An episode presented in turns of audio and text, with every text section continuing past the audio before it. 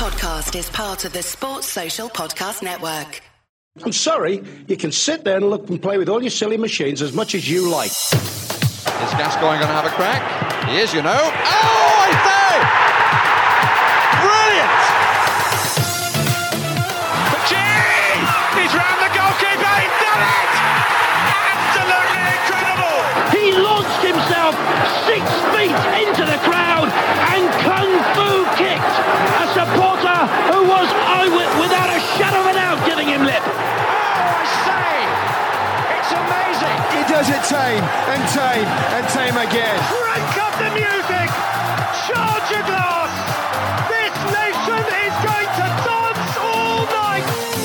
The goal scoring formality commentator intonation, the best off pitch storming the Premier League has ever seen, what it means for a team to come unstuck. Gary Neville pops up in Squid Game. What a job Kieran McKenna is doing up slash down slash over there at Portman Road. The most Euros-y Euro 2024 group that didn't play for Mark Hughes' Man City but really should have done 11. The height limit to be a maestro. And Richard Keys gets the keys to the theatre of dreams.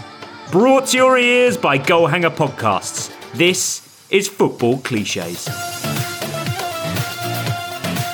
Hello, everyone, and welcome to Football Cliches. I'm Adam Hurrey, and on the adjudication panel today, of course, is Charlie Eccleshare. How's it going? Yeah, very well, thanks. And David Walker. How are things? Yeah, very good. Little update for you about my QPR supporting neighbour. I met him for the first time the other day, having only um, known his uh, Wi-Fi network was called Loftus Road. Discovered that his uh, his number plate is W12, which is an extra layer of of fandom. Charlie, so yeah, I met him for the first time outside the house, uh, laid down some early stages small talk. Do you get down there much? He's an athletic subscriber and he bemoaned how much he doesn't want to read about the Turkish second division, which I thought was a great touch, a great choice of division. Walking well. to the Turkish second division. Um, so after all of that, I think I'm now ready for level two chat with Mr. QPR, Charlie, and that will be what do you make of Marti Cifuentes? nice. Yeah, I was thinking as you said that, all I would have had to go with was something like, like Ainsworth's not still there, is he? Yeah, Is- is- he's gone, hasn't he? Yeah, yeah, he's gone. Yeah, you, you like the new guy? how much do you want to reveal your hand? Because you could go. What do you think? He's done all right, hasn't he, so far? He's got. He, Oh, yeah, picked I- up a bit, haven't you? You know, let's not suggest this is all one way. I imagine he's sat in his house thinking right now, oh God, any day soon he's going to ask me about what I make of Marti Cifuentes, and I've got to come up with an answer. Yeah, well, he'll be thinking what we were talking about. He'll be thinking, how much do I dumb it down? How much is this guy really interested? Have I got a compromise on what I really think about Cifuentes? it's the worst question to ask. It really is. There's never a good answer. Not to dwell on this too much, but on the on the on the Wi-Fi network, it strikes me as though that might be quite easy to hack. If his number plate's W12, his his Wi-Fi's Loftus Road. I think I think the password's got to be QPR related. Which player do you think it is? Kevin Gallen. Les Ferdinand. Yeah, Ferdinand sounds about right. Kevin Gallen, I actually think, because he could, might be a little bit sort of more obscure. I hope he doesn't listen to this. Celez and then the year of his birth. Anyway, sorry about that, Daryl. Uh, on we go. Right, this is the adjudication panel, and we begin with the hottest topic of the weekend, which was Manchester City 3, Tottenham 3. Charlie, you were there. How was it? Nice throwback I to felt obliged to say that. View from the lane, everybody. Yeah, it was very good. Thank you. Yes, a thriller minute. Right, well, let's um, let's take a vaguely chronological look at the uh, biggest talking points for our purposes. The first one, and Charlie, you called this at the time about how you thought Erling Haaland's miss um, when City were, well, I think it was 1 1, wasn't it? You thought it was the most he is human after all miss in Premier League history, which I, I sympathise with. I didn't want to go back through my mental Rolodex to actually disprove it, but I thought this really helped your cause. This is Peter Drury for Haaland's miss in the 13th minute, and I think this is the most he is human after all 1.6 seconds of football commentary of all time. Oh, lost here to Bernardo Silva and Haaland. Oh! dear. Did that really happen? Not many players, not many strikers, Charlie, could earn themselves that that commentary tone as they as they almost convert a shot. Um, it was very formality, wasn't it? That tone. Yeah, it was. I mean, it was all natural. That's the thing. Yeah, because it's completely. He's he's gearing up for it. Yeah, I realized obviously because I was in the stadium and I, when I said that, I was like, I hope people don't think I'm listening to the commentary and sort of because I was like, there's a decent chance Drew has actually said those words. In which case, all I would have been doing was parroting what Drew has said. But yeah, it, it definitely struck me as that. Um, Dave, there. Is, I mean, I, I love talking about this, although I don't think we have ever quite got to grips with it. But the, the commentary tone of voice, I really do love the formality tone of a striker's name being said as they as they convert what looks to be an, a 0.7 xg chance. It's it's a really interesting part of the commentator's handbook that one. It's the Dave Walker and Haaland. Yeah, I, we had to go for it. You know, you you expect him to score. Obviously, I think the I think the angle you're looking, uh, he would have been looking away to his right, same same as we saw it on the TV, and it, and it looks like it's in. It's not like one where you're behind it, you can see that it's going wide because it's because it's gone onto the near post from where you're sitting. So it looked for all the world that it was in. Haaland's evening, of course, wasn't over. His fun was only just beginning. Um, the storming off the pitch at the end, Charlie, I think might be one of the best off pitch stormings there's ever been because it also included a stop to turn around and have a go at someone and then continuing the storming at the same pace that the original storming was, which makes it an all timer storming for me. I just I thought it was wonderful. He also went through a lot of different stages because at one point I thought he was going to try and do a no, you know what, which I'm just going to like galvanize the team and sort of say like, you know, it's all right, we haven't we haven't won and kind of lift spirits. But then he thought, no,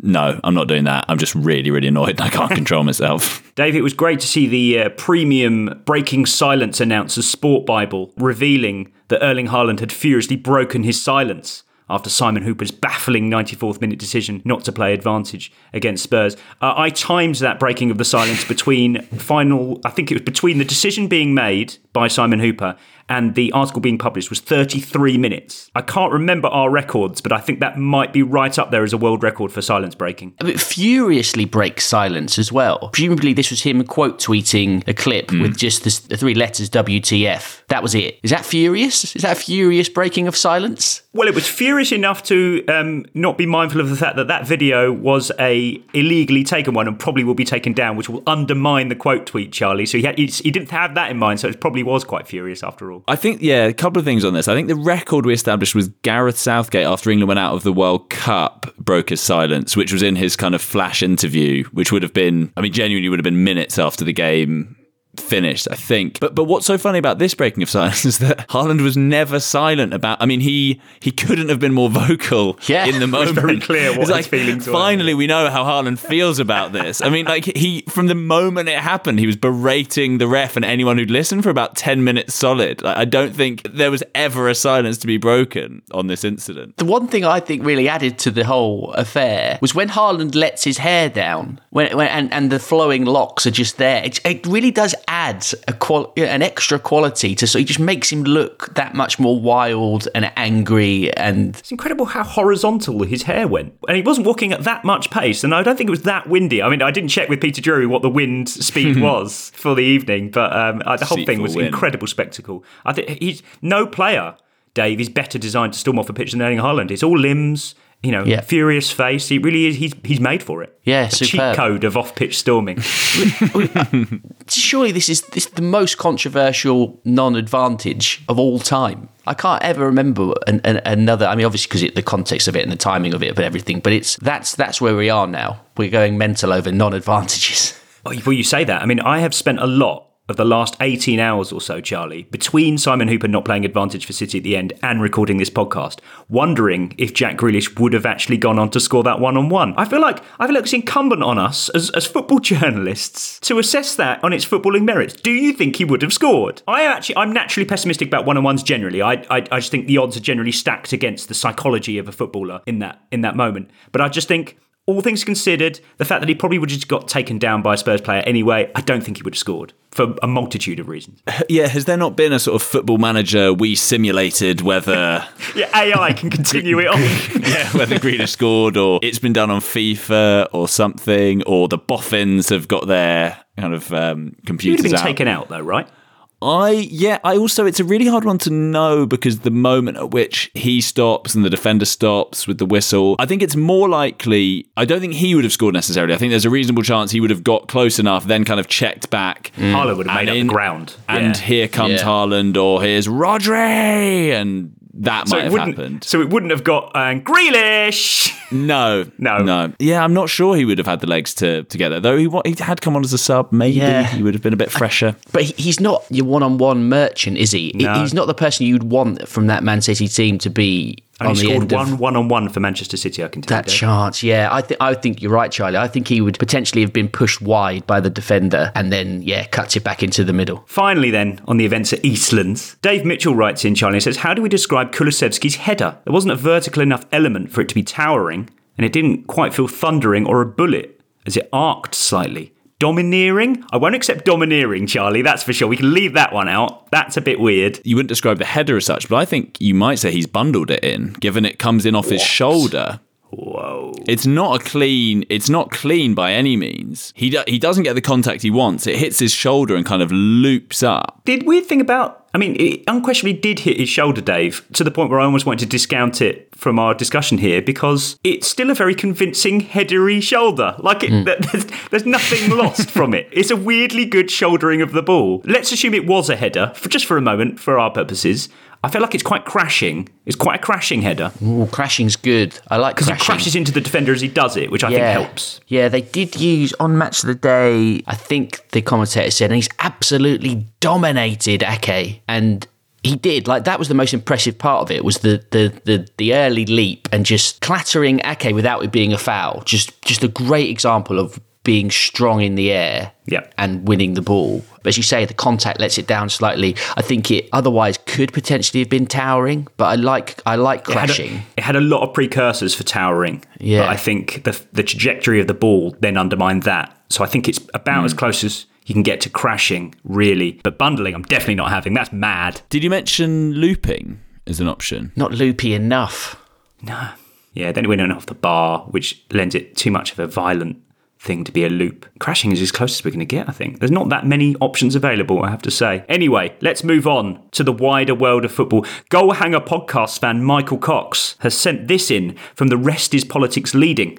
As ex number 10 Supremo John Major is asked a question that can only go one way. the questions that's doing the rounds in schools and universities at the moment in uh, both history and politics, it seems, is to what extent did the Tories lose the election in 1997 and Labour won it? That is apparently a very common question. So if they wanted to quote the former Prime Minister who was leader of the Conservative Party at that time, what would your answer be to that? Well, I may be said to have a bias in Yeah, that question. maybe, May I not? May I not? Um, well, I think in all cases it's it's it's a bit of both. Sometimes you can see it coming a mile off, Dave, can't you? so good. Yep, he delivered. Um, and to a certain extent, Charlie, um, you can't really argue with that one. It's it's a very bit of bothy question. Yeah, it is the only way he could answer it. Though I imagine it's it annoyed Alastair Campbell that he did, but that's that's absolutely Major's right to answer in that way. Fair play as well. That's quite an old episode. Coxie's been trawling through the archive to find that. Could you have a landslide defeat in football? Not in an individual game, and I don't think it works in a league context either. Unless, of course, you I don't know you won the league by loads of points the previous season and then fell back quite a lot. I still can't see it being described as such. Right then, time for For My Sins corner. We had a really nice solid one recently that Charlie nicked by I think 0.14 seconds. Um, so let's try and hit those heights again. I'm going to play you a clip from popular culture. One of you is going to try and get there first with when the phrase "For My Sins" is going to be uttered. Here we go. BBC Radio 2, 10 to the top. So we had Steve play the first round of 10 to the top, and now we've got Stephen in Melksham to play. Welcome, Stephen. Nice to have you with us. Good morning, Vernon. Thank you for inviting me. No, an absolute pleasure. You like your American football? Who's your team? I, I've got a couple, but it's got to be. I I'm going to say. Um, I'm going to say New Orleans Saints. For my sins. Random. How come you're a Saints fan? I don't know. I mean, I just watch it on TV, and I mean, I, I thought one day I'd like to go to New Orleans, so support New Orleans Saints because they're the team I'm most likely to see live in America. You're a supporter of Bath City and Chelsea as well. Um, you're also a self-published author. You've written books about uh, benefits of downsizing in older generations. Tell me about that.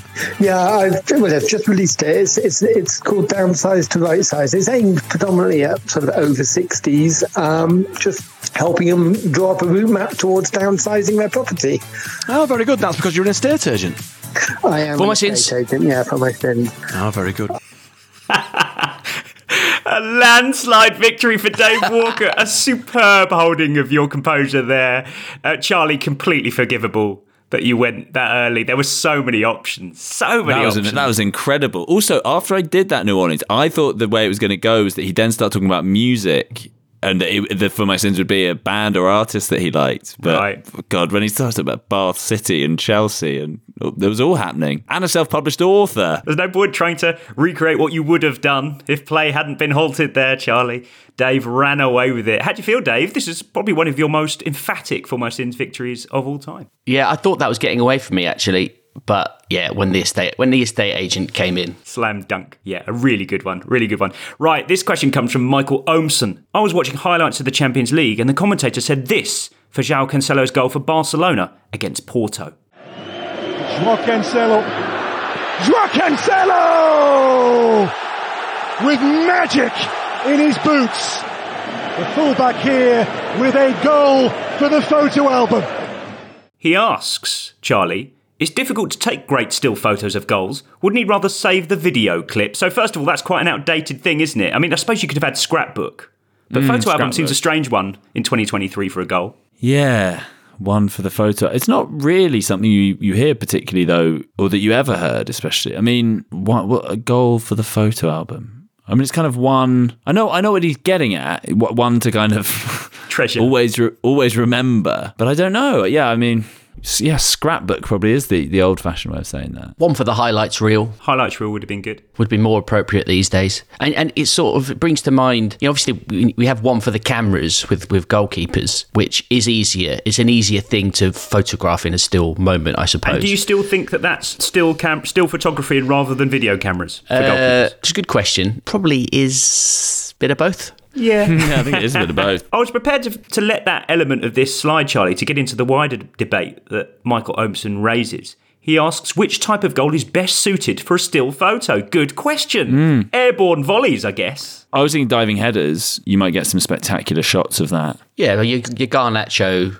goal a few weeks ago at that sort of spectacular overhead kick. I do think this this goal in in question. So Cancelo is it's kind of an Henri esque goal. This he's cut in from the left, opened his body up, bent it into the far corner, and if you timed the photo right, as the after he's struck the ball, it's kind of it's on its way in past the despairing goalkeeper. I think you need the goalkeeper to be dived to have dived in the shot, and and you could possibly still see his the body shape. Could be quite a good picture. Something behind the ball as it goes in. Yeah. The goalkeeper in the background flailing, the player himself in the far, far background, sort of we- beginning the early stages of wheeling away. That could be the most photogenic goal of all. But yeah, airborne volleys, I think, or diving headers. Very good shout. Hope that answers your question, Michael. Right.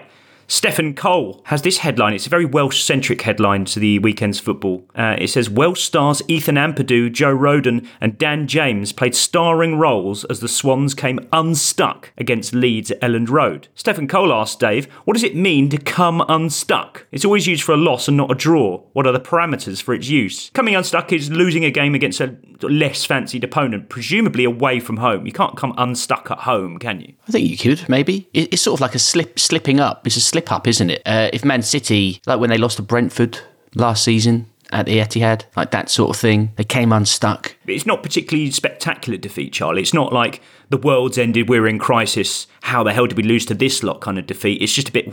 We shouldn't. We should. You know, can't be losing Yeah. these kind of games. I think you could draw it if it was in a sort of run in where a draw felt like a loss, where it was potentially, you know, really damaging to a team's chances. I think you might say you came you, you you've come unstuck. If Fulham had held on at Anfield for a three-two win, that would have been Liverpool coming unstuck. Would that would that be acceptable, even at Anfield? I don't know why I'm I'm hammering away at the away sort of angle on this. I don't think it matters, does it? I don't think massively, but I don't know. Maybe it's because come unstuck suggests there's an element of you've been intimidated or you, you've you've sort of struggled in a tough environment rather than at home you kind of just have been outplayed rather than have come unstuck. I feel like. Would it? Is there an element of like if Liverpool were two 0 up in that game and lost three two? Would that be more of a coming unstuck? So you would you at two 0 you were you had you were you were holding everything together and then you came unstuck.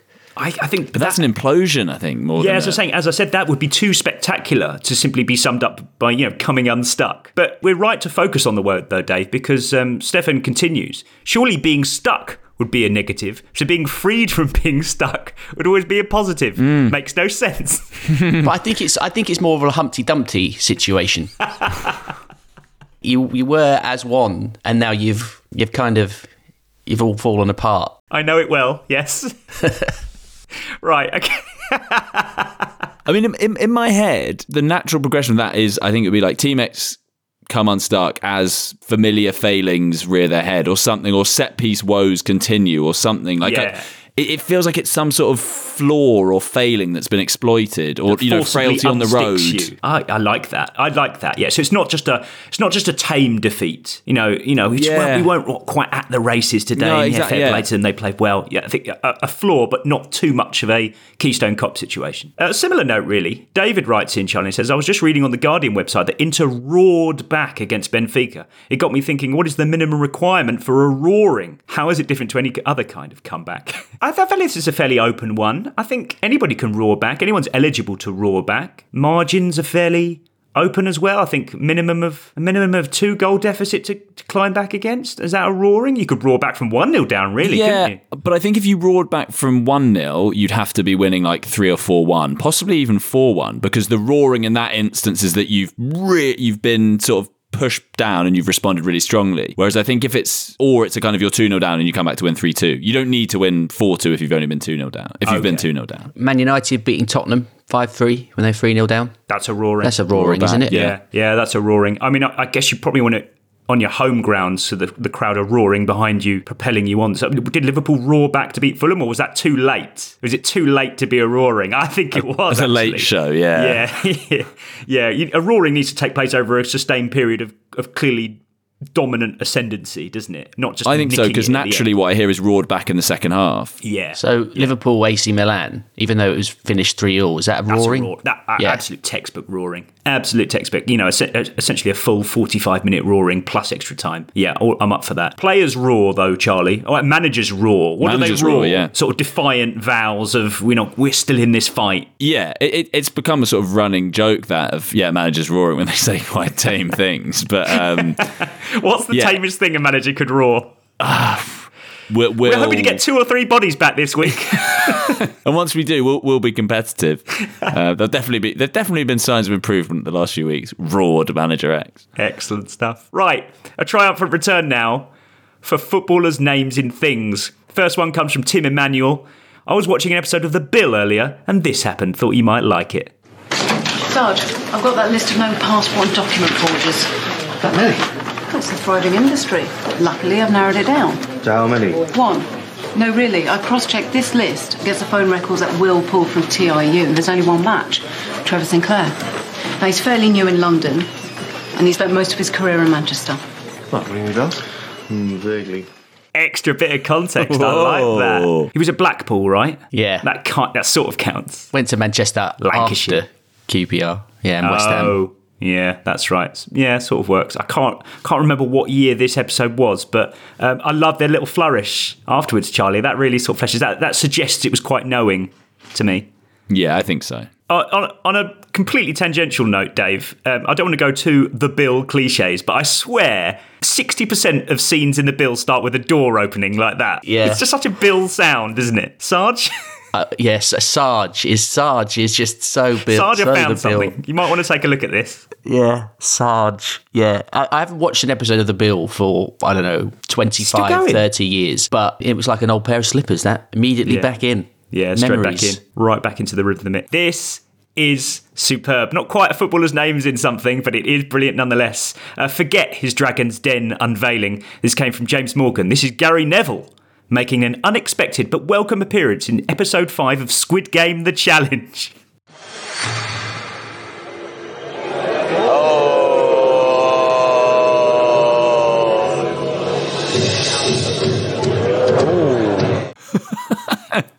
it's the most realistic Neville I've ever heard outside of Neville World.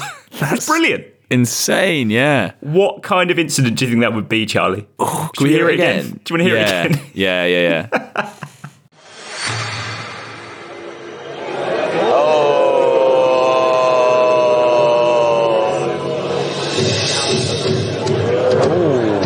Maybe it is a referee not playing advantage, Charlie.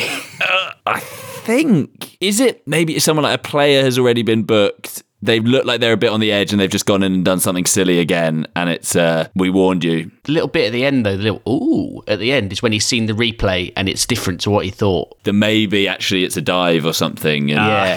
he thinks it's a penalty, then he looks like, ooh, I don't know. So versatile that noise. It really could be anything. It could be a second yellow. It could be a penalty shout. It could be um, that might get disallowed. Could be a bit of violent conduct. Could be anything.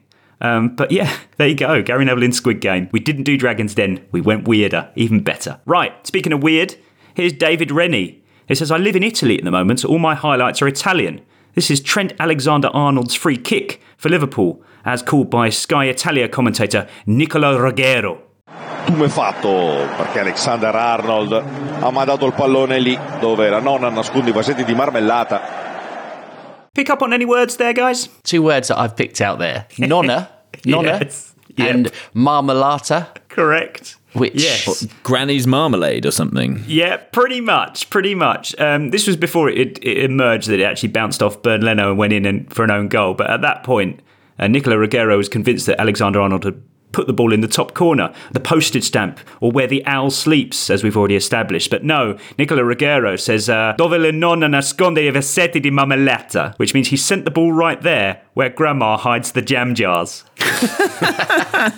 How do we feel about that? That's, yeah, I, I think that's kind of great. Before pedants get in touch, Dave, uh, marmalata can mean jam as well as marmalade. I went for jam jars for a more fluid English translation. Why is she? Why is Grandma hiding the jam jars though?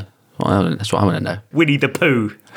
oh, that's honey, wasn't it? Same Yeah. thing. Still, still sugary. Still going to go for it, isn't he? But I like the essence of it. Yeah, even if not necessarily jammed on, but just the something that's kind of hit tucked away in, in the furthest recesses of the cupboards. Very evocative, very Italian. It's very sort of food advert. But if anything, Charlie, you know, grandmas are too generous. Famously generous. Yeah. So- Not this one.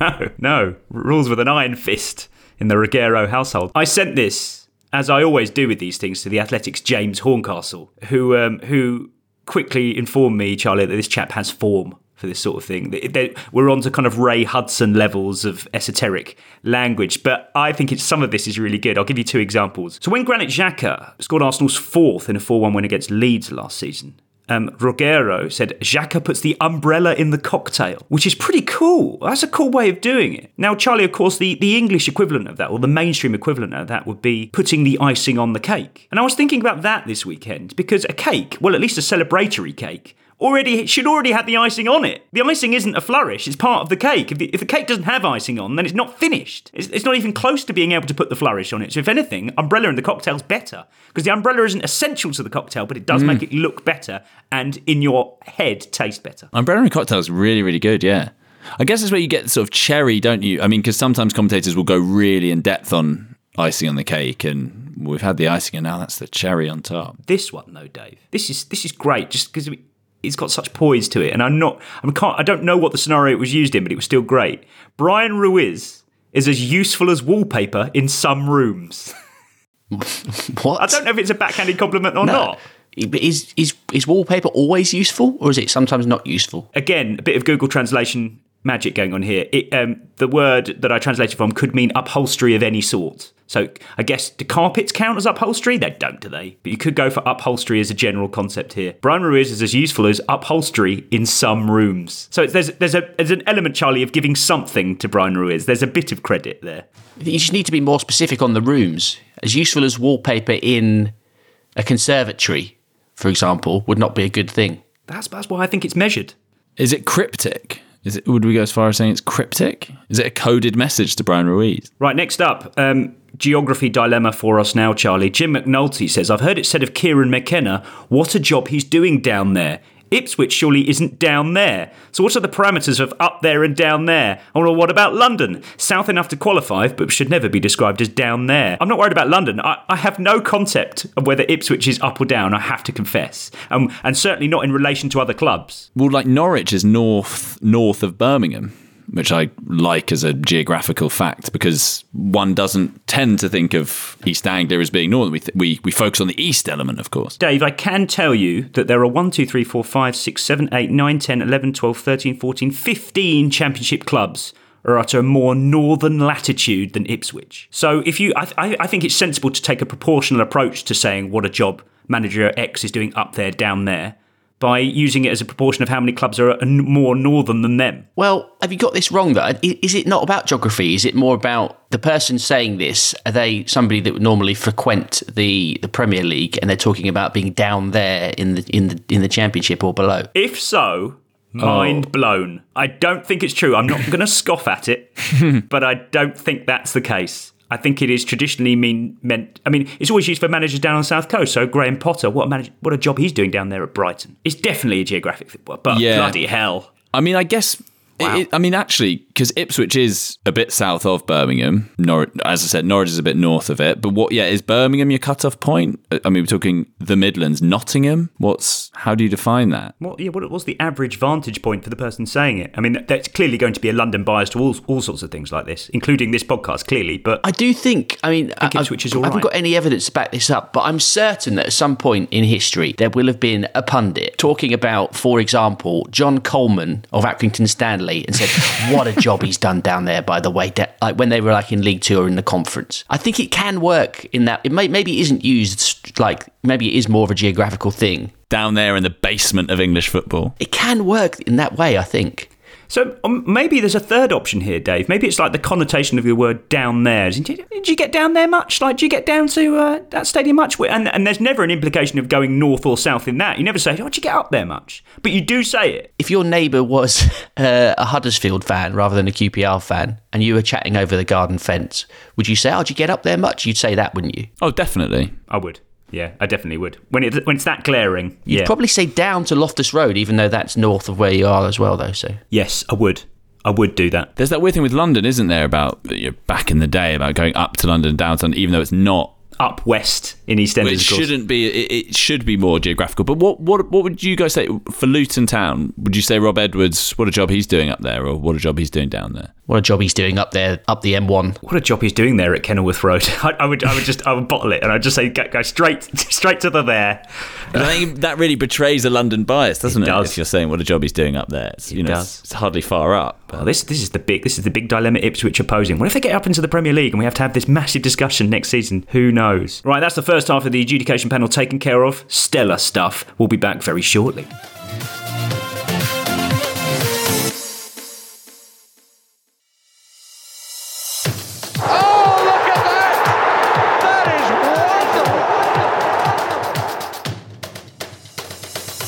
Right, welcome back to Football Cliches. Let's get stuck into the second half of the adjudication panel.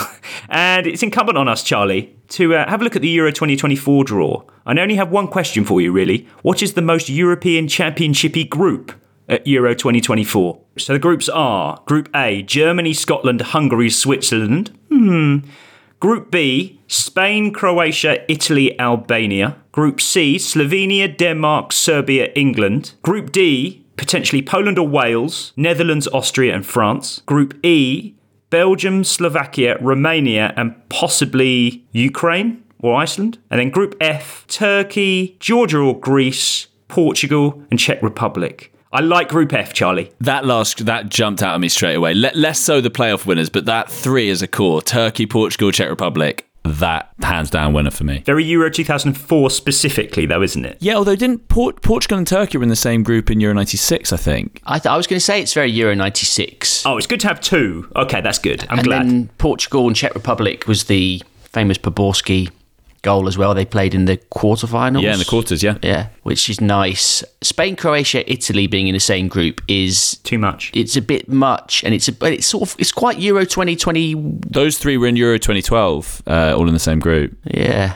England is genuinely quite boring, Dave. No idea who tweeted it. I'm really sorry, but someone said that and this this has a Gareth Southgate special written over it of nil nil one one one nil. It's it's a really turgid looking group. I mean, Slovenia and Serbia are, are you know not tremendously exciting opponents, but like trick but tricky. You know, you couldn't be you couldn't be confident of a walkover in either game. And and Denmark is that classic thing of we've, we've played them quite a lot.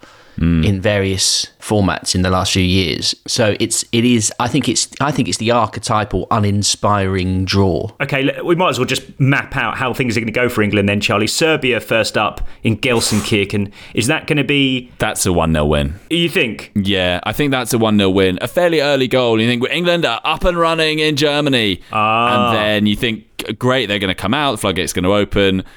And then nothing really happens for the rest of the game. And Grealish doesn't get enough minutes. And it's all a bit, have they got to let the boys off the leash? Okay, so I knew there was going to be an element, Dave, of letting them off the leash after this game, but I thought Charlie would go for a sort of dull draw to get really sort of concerns going. But I think England are good enough to win that, and they're in a decent state. So I think yeah, that's harking back to too far away. I mean, I know obviously we did have that draw against Scotland in the in the Euros in 2021, but in the World Cup we cruised through the groups, right? Well, we did. We drew the second game. We drew against USA nil nil after winning six two in the first game. We then drew nil nil, and it was a bit of a reality check. I suppose so. Yeah, yeah, yeah. Um, Denmark, England second up in Frankfurt, Dave. That could be the nil nil. Yeah, and that being the second game. Stubborn Danes. could come unstuck, Charlie, against the Danes. Lackluster England come unstuck in Frankfurt. That's when the clamour would begin, properly begin. Madison has to come in for me. There, were, there was a glaring lack of creativity against the Danes. But ahead of what? Who's the last team? Slovenia in Cologne. That will be the edging through like job done safely. No no real jitters but still yet to really fire and sparkle. Mm. yeah it could be a 2 niller i think like a sort of a more a more comfortable. But yet to really convince. But yeah still haven't still hasn't clicked. Yeah okay okay. Okay well that's england's euro 2024 taken care of already. Don't care about the knockouts. Not as interesting. Right Love this one next from Patrick, who says, I was re listening to your didn't play for Sam Allardyce's Bolton but really should have done 11 the other day. And as a Manchester City fan who grew up during the Mark Hughes era, I decided to do a didn't play for Mark Hughes' Man City but really should have done 11. Uh, a moment of silence for Phil Jagielka and Joe Cole, who just missed out. Enjoy. Right, I'll run you through this then. In goal, Dave, Brad Friedel. I can sort of see it as a kind of stopgap option. A back four, Charlie, of Stephen Warnock, Gary Cahill,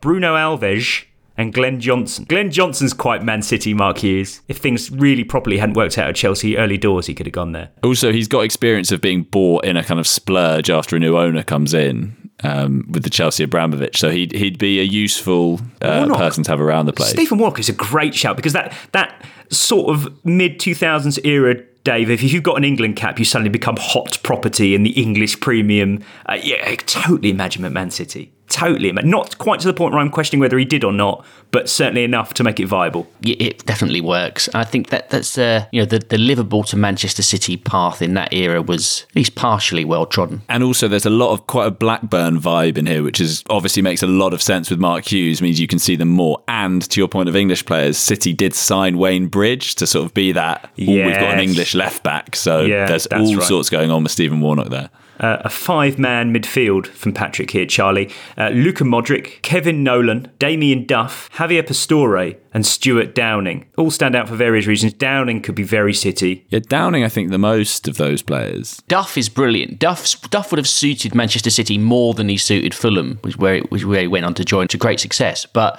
he, he, yeah, I think that's perfect. He was and, at Newcastle as well. Yeah, I think was it well, was it Souness's Newcastle or somebody's Newcastle? Yeah, that's a that's a coin toss. Nolan, I don't see. I have to say, Charlie. I think they would have gone for someone. I mean, as effective as he was in the Premier League, I just can't see mm. Man City a moneyed Man City in any yeah. iteration going for a Kevin Nolan. Yeah, I know what you mean. He's not he's not glamorous enough. I don't know though. I think I think you're allowed one of those signings as a manager he would say, you know, you can hear the pundits going, yeah, you know, we've had all the Robinhos and everyone's been brought in, but Hughes wanted his man. He wanted somebody like Nolan in the park just to give trust. you that experience. Yeah. Yeah, he would have trusted him, a very trusted lieutenant. Uh, ploughing a lone furrow up front, David Villa. I see the logic as the kind of Robinho equivalent, but I just think Villa was too good at this point. I don't think City era could, of City. Yeah, I don't think they could have quite got him. I don't they know, would have tried. did, I'm sure they did try. It's not like he. The thing with David Villa though, the, the, the gives it a chance, and I'm not not 100% certain on the years here, but he, he, wasn't like he was a Barcelona youth product or who who started at a, at a, big club and went straight into the first team. He did he did play for Zaragoza, I think. I saw him score for, for, for Zaragoza at Vicarage Road actually in a preseason friendly once, um, which is why I'm remembering it. But like, so I think you could potentially have snapped him up before he, he hit at, the big time. He, he was established at Valencia by this point. I think he was just and and was banging them in for them in sort of cha- in the Champions League and La Liga. A hit and miss 11 then, Patrick, but a worthy. A worthy pursuit nonetheless, right up our street. Final item for the adjudication panel this week is from Space Heater. He says, I heard Bernardo Silva described as the Portuguese maestro on Match of the Day, Dave. It made me wonder does a player have to be under six foot to be described as a maestro? Can you have a lanky maestro? I think this is incidental. I don't think it's it- it's not subject to the same laws as magician. You can be you can't be a big magician, but I think you can be a tall maestro. If anything, it, it can often lend itself graceful running Well. games. Well, you say that. Oh no. Our friends at classicfm.com might disagree. So I've had a look a little look. Our friends at Classic FM, all things classical. Uh, Mozart, five foot four. Beethoven, five foot two. Ravel, five foot two. Schubert, five foot one. There's 11 composers on this list, and only two of them are above six foot. You've got Prokofiev, six foot three, and Rachmaninoff at six foot six, but all the rest of them Massive hitters, big are diminutive, hitters. diminutive figures. You can't rule out Prokofiev and Rachmaninoff. How dare you? Also, people were shorter back then. You know, Absolutely, absolutely tiny fuckers. in today's money, Further evidence: Leonard Bernstein, who is who is being played by Bradley Cooper in a film called Maestro, five foot five. Wow, wow, wow, wow. I I do think people lean towards that, rightly or wrongly. I think in football as well. You mentioned the magician. I do think that's because a lot of people use them semi interchangeably, Right. Even though they shouldn't. I just think there's an association.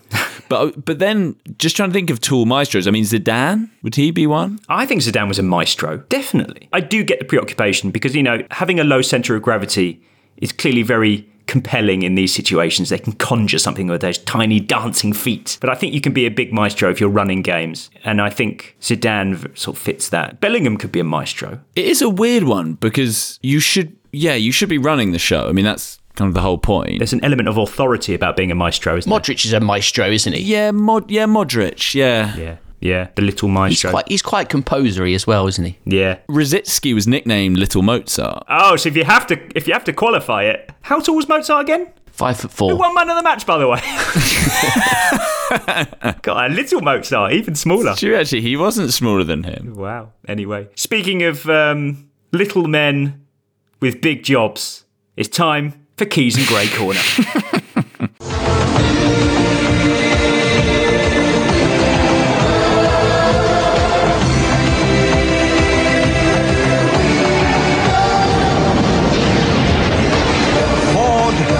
Super Sunday. Back with a bang this weekend and a very eventful Premier League weekend. And boy, were Keys and Gray across it. I've picked two clips to really sum up their weekend. First of all, um, some technological debates, really. This is on match balls. It starts off, Charlie, with the worst quiz of all time, and then ends up in a sprawling mess of deliberate misunderstanding of patent law and contract law. The automated offsides. What ball do we use at the World Cup? What board? Ball. Okay, Mitre. Adidas. Right. Adidas. Champions League ball? Adidas. Adidas. Premier League ball? Adidas. Nike. No, Adidas. Nike. Nike. So, sorry. So, So, what, it is in the, ball? Adidas ball that the chip and the technology ah. to provide automated offsides is placed and exists, and Nike don't have that technology. So I am reliably informed. um, uh, Wow. So therefore, something, we have to. something as simple as that. Yeah. You can't fix it. It's extraordinary, isn't it? Amazing. Amazing. And, it would And you think of the consequences Yes. that, that it's had. Yeah. But, but Premier League are contracted to Nike until the end of the season, when I believe going forward it'll be a Puma ball that we'll be using from next season and on. With a chip in it? Well, we don't know, do we? They'll have to put the You'll chip get chipped during Champions League, World Cup, Euros. Euros coming up next year, yeah? Yeah, definitely I'll get it. But not Euros. in the Premier League. The biggest and most successful Correct. league in the world. That should have everything. Yeah. And it's not. I mean, lots to enjoy there, Charlie, but a, a huge indication there that Andy Gray has just checked out, completely checked out of this. Gray, uh, Keys is just running the show. He is the maestro. He is. Yeah, I love. One of my favorites is Gray's mitre guess, just because it so completely betrays where his head's at, which is the mid '90s, and I completely can identify with that. Mitre. Mitre, Mitre have never been the official supplier of the match balls any international tournament at the top level. Not having it. I wish it were different, Charlie. I wish Mitre were still top of the tree But no, it's the big ones now. Right, next up, it always comes to this, but this this really was the peak of this subgenre from Richard Keys. Here he is on the ongoing malaise at Old Trafford. So, what is the answer to what has happened at Manchester United? I thought about that a lot, and here is my theory. Go on.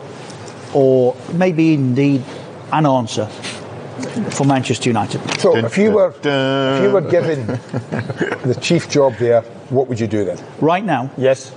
I would thank uh, the current coach um, for his time. Yes. Uh, if I couldn't go out and get my target immediately, I would I would then be treading water until I can.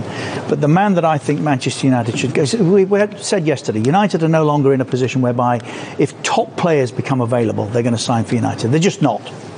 They're just not going to sign for Manchester United anymore.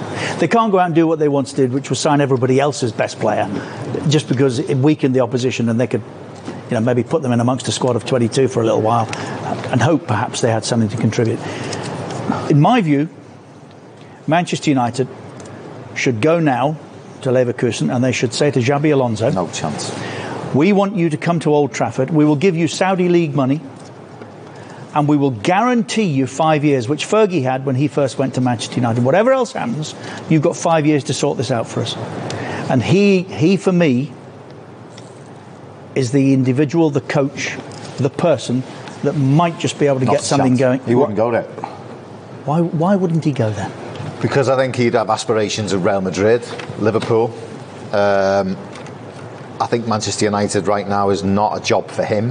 Why? At this moment in time, because he doesn't he, he doesn't need that stress. He's not walking into a club where I think he'd rather the Chelsea job than Manchester United. I think that's a that would be more suitable for Don't be. Xabi Alonso. I, honestly, honestly. Manchester United is a mess from top to bottom. That's the point. So, Xabi, you've done Well, a he's gotta fabulous sort job it out. since you started coaching. Not a And- and chance. everything you've touched has, has not turned to gold, No, but has got turned- better. well, where's the guarantee? Five, five Where's the years, guarantee? Five years. There's no guarantee. Five years, Saudi League money. So we're actually going out on a limb here, and then over a period, of, Yorkie, you're looking at me blank. What do you think? no, Yorkie's just It's coming to terms with soon what you've as well. said. Xabi Alonso. Just trying to get soon. my head. Where is that? No Where's that all coming from? You because know he's I mean? he is right now the the next best young thing Oh, on the scene, and he is getting mentioned. Better than Based on what? Yeah. Based on what? He's getting he's getting mentioned as a su- successor to Ancelotti and Klopp and Guardiola. What's your favourite bit? Like, well, I think the um, where's this all coming from? The Dwight Yorke is up there with McAteer's famous "Why?" I mean, it's just an incredible. Like, that is the question that we've been up. What is this about? It's just an extraordinary. I mean, stream of consciousness. Though he's obviously thought about it quite a lot. I think it's a PB for Keezy Dave to have two people just staring at him blankly, going, "What are you talking about?" Not that it was completely outlandish. I mean, he, he you know, he, he backed it all up. It was a good. I mean, it wasn't a completely outlandish name. It wasn't Roberto Martinez or anything like that. But I think my no, the name wasn't. The, No. the kind of structure that to go with it was. But it was quite, yeah, it's quite a progressive uh, view from for Keezy. Xabi Alonso is the sort of name you'd expect the uh, the stats nerds to be to be pushing for these sorts of jobs. Uh, Keezy normally would go go with what he knows. The five years thing. You're telling me that if if Xabi Alonso gets this job, got this job somehow in the summer or whatever, and it was all going to shit come next December, you would you wouldn't be saying It wouldn't be in his blog. yeah, you Well, wouldn't, yeah. Be, you wouldn't be saying don't worry. Xabi, Xabi a loser. Get him out of that club. Uh, before we tear apart some of these details, you have to remember the context in which it's being delivered. I think at first, Gray sort of gives him carte blanche and says, Right, you're in charge of Man United, what would you do? And then Keezy ignores that and basically starts talking like a management consultant who's been drafted in to tell Man United what to do, exactly like he, I think he would actually say if he was. I think my favourite bit, Dave, is where he's assessing Alonso's impact at Leverkusen and says, that Everything he's done has, well, hasn't turned to gold, Yes. but, but it, That's it has got amazing, that better. bit. That's so just- good. That's the sprinkling of partridge that you need, I think. Yeah. It's just that just the, the checking of himself and styling it out. I just think it's just utterly superb. Yeah. And then on top of that, the the slight irritation when anyone challenges him on anything. Like McAteer saying he wouldn't he wouldn't go there. Why not? Why wouldn't he go there? Because one minute he's saying the top players are just not going to go. They're just not going to go there. Yeah. And then he says that this guy who's who's been fated as the you know the, the, the Yeah. as he says the next best young thing, not even the next big thing, the next best young thing would, young thing. would go there. There are two things amazing as well with that uh, not quite gold is that Gray really earnestly responds to that as well. No, no, no, like as as if that is like that they are really gonna get into what he's turned it to. The other thing I'm, that I am just really curious about, like Dave says, Xabi Alonso is a is a weird one for Keys to come out with. So I'm just really fascinated as to what is it about Alonso that is it that he likes Alonso's look and that he thinks you know he's you know he, he he's got something about him. Well, this is it. I mean, as we all know from sort of the, the body of his work on beIN Sports from the last year or so, the one thing he values over anything else at a management is someone who's got a big character, a big personality. Yeah, And that's what I So I think suppose- he Alonso has. He has that kind of statesman-like kind of s- sort of stature about him already. won everything, played for big clubs. Yeah, yeah, I suppose so. He's got that Big gravitas. things at the big moments at big clubs on big nights, and I think he's ready for the big job. And there we are. Saudi money. So, so where's that coming from, by the way? Hilarious. Absolutely brilliant. What a return to form for beIN Sports generally. And brilliant stuff. Thanks to you, Charlie Eccleshare. Thank you. Thanks to you, Dave Walker. Thank you. Thanks to everyone for listening. We'll be back on Thursday. See ya.